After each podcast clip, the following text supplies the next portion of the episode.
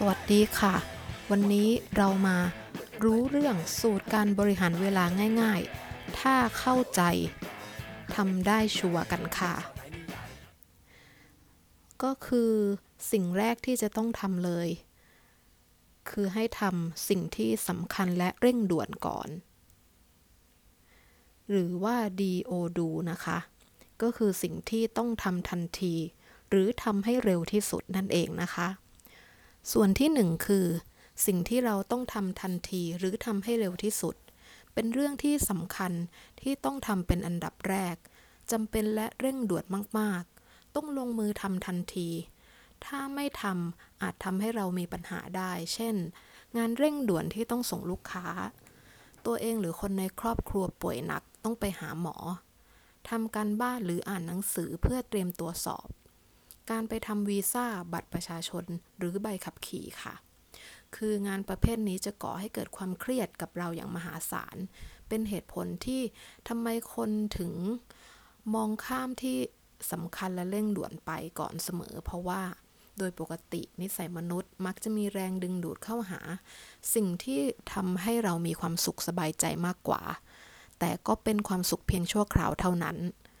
เพราะหากเราไม่ทำสิ่งที่สำคัญและเร่งด่วนก่อน ก็จะเกิดผลเสียและปัญหาตามมาในอนาคต ที่ทำให้เราไม่มีความสุขนั่นเองนะคะ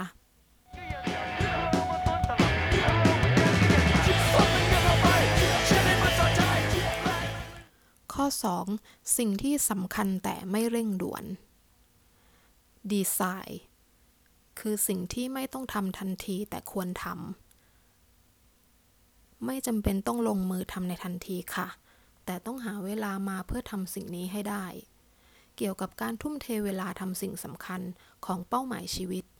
กิจกรรมที่จะนำชีวิตไปสู่ความเปลี่ยนแปลงที่ดีขึ้น และ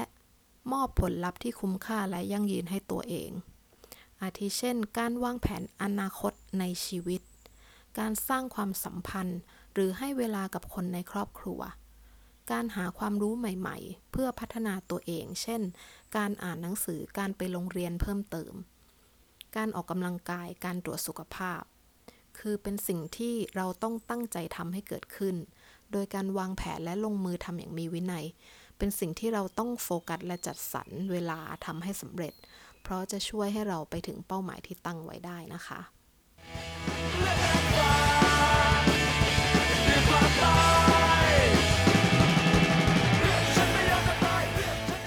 3 ก็คือ สิ่งที่เร่งด่วนแต่ไม่สำคัญหรือดีลิเกตคือสิ่งที่เราควรลดหรือคนอื่นทำแทนได้ มันเป็นสิ่งที่คอยขัดจังหวะชีวิตเราค่ะ ซึ่งหลายคนมักเข้าใจว่าเป็นสิ่งที่จำเป็นต้องทำแต่เมื่อคิดดูดีๆ แล้วกลับเป็นเรื่องไม่สำคัญ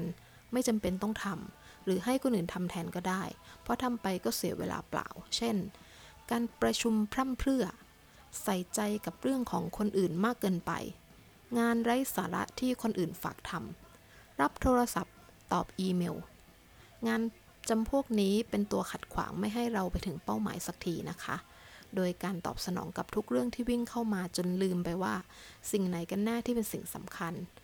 หากมาอยู่ในจุดของส่วนที่ 3 บ่อยๆ จะรู้สึกว่าตัวเองยุ่งอยู่ตลอดเวลา แต่กลับไม่ได้งาน แถมยังเสียเวลาเปล่าประโยชน์กับเรื่องที่ไม่ได้สำคัญอะไรกับชีวิตคุณเลยนะคะ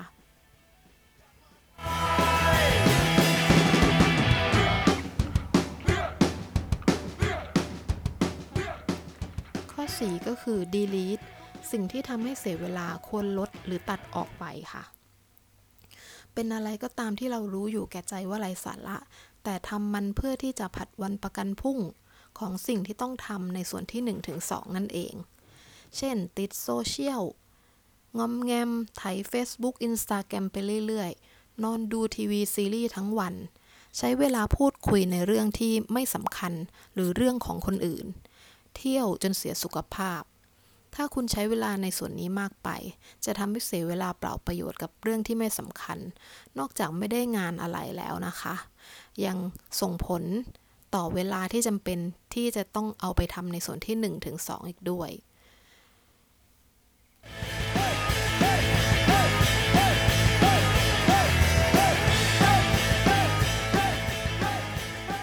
สรุปแล้วสูตรการบริหารเวลาทั้ง 4 ส่วนให้อะไรกับเราคะ ก็คือช่วยแยกแยะประเภทงานหรือสิ่งที่ต้องทำออกเป็นกองกองๆที่สำคัญ